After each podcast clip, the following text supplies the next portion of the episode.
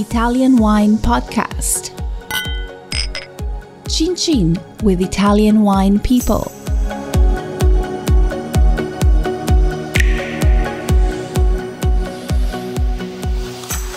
Hello and welcome to the Italian Wine Podcast. I'm your host, Monty Waldin.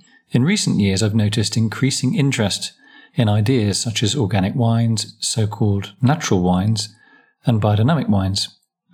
I'll read for you some excerpts from my book, Biodynamic Wine, and follow up with some commentary on the topics covered.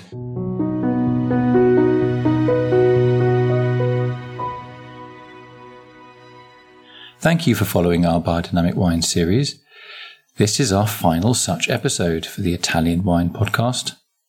We'll leave you with some more resources where those wishing to learn more can continue their studies, as well as some final thoughts on the subject as a whole.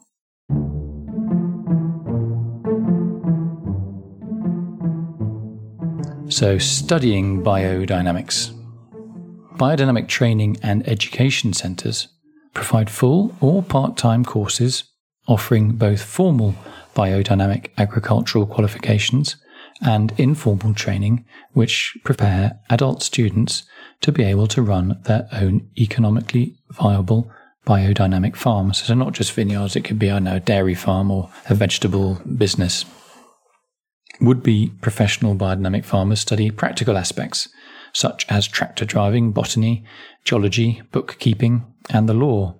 But the main focus is on making and using the biodynamic preparations, composting, understanding celestial cycles, and the anthroposophical background to biodynamics.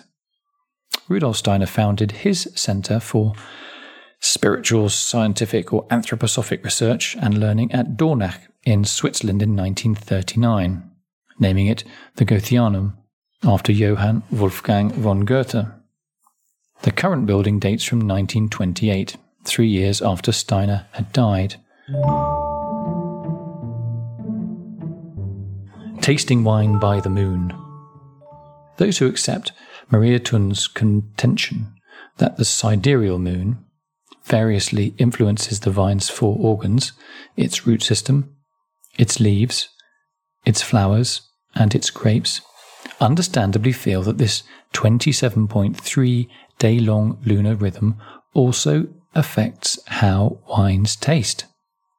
Wines should thus show more obvious fruit or grape characters if tasted when the sidereal moon stands in the fruit, seed, or warmth constellations of Ram, Lion, and Archer.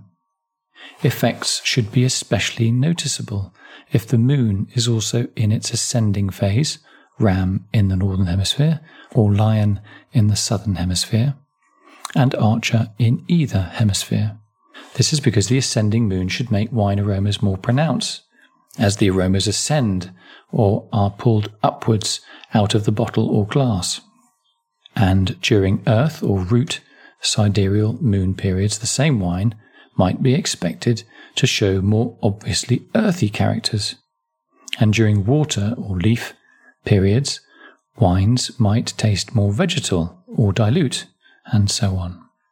Those keen to taste wine by the moon can consult Matthias Thun's when Wine Tastes Best, a biodynamic calendar for wine drinkers. This is published by Floris, which is a publisher based in the United Kingdom.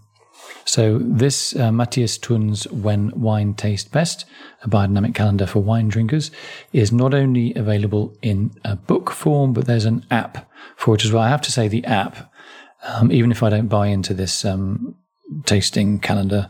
The app is absolutely stunning. Honestly, really is good. I mean, it's I don't know how many. It's not very expensive. It's a really beautifully done app. Honestly, when asked to organise wine tastings, I favour wines from vines with at least seven years biodynamics on their CV. This is so that the full biodynamic effect has been felt strongly both by the vines and by the winemaker and the viticulturalist, of course. I also usually uncork the bottle or decant it 12 to 48 hours in advance. Biodynamic wines often need a little extra time to breathe or loosen up, coming, in theory, hopefully in practice too, from especially strong rooted vines producing balanced grapes, which are fermented with minimal intervention.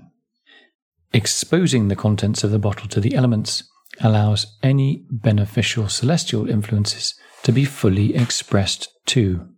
However, I find my appreciation of a wine is augmented more by good company and good food than by a good moon or a favourable set of stars.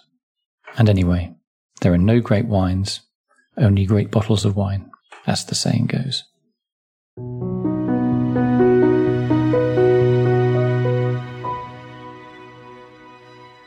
Thank you for tuning in each week to the Italian Wine Podcast with me, Monty Waldin. This concludes our series on biodynamic wine.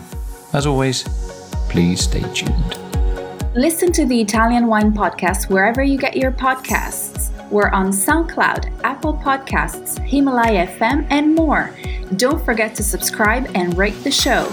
If you enjoy listening, please consider donating through ItalianWinePodcast.com. Any amount helps cover equipment, production, and publication costs. Until next time, chin chin.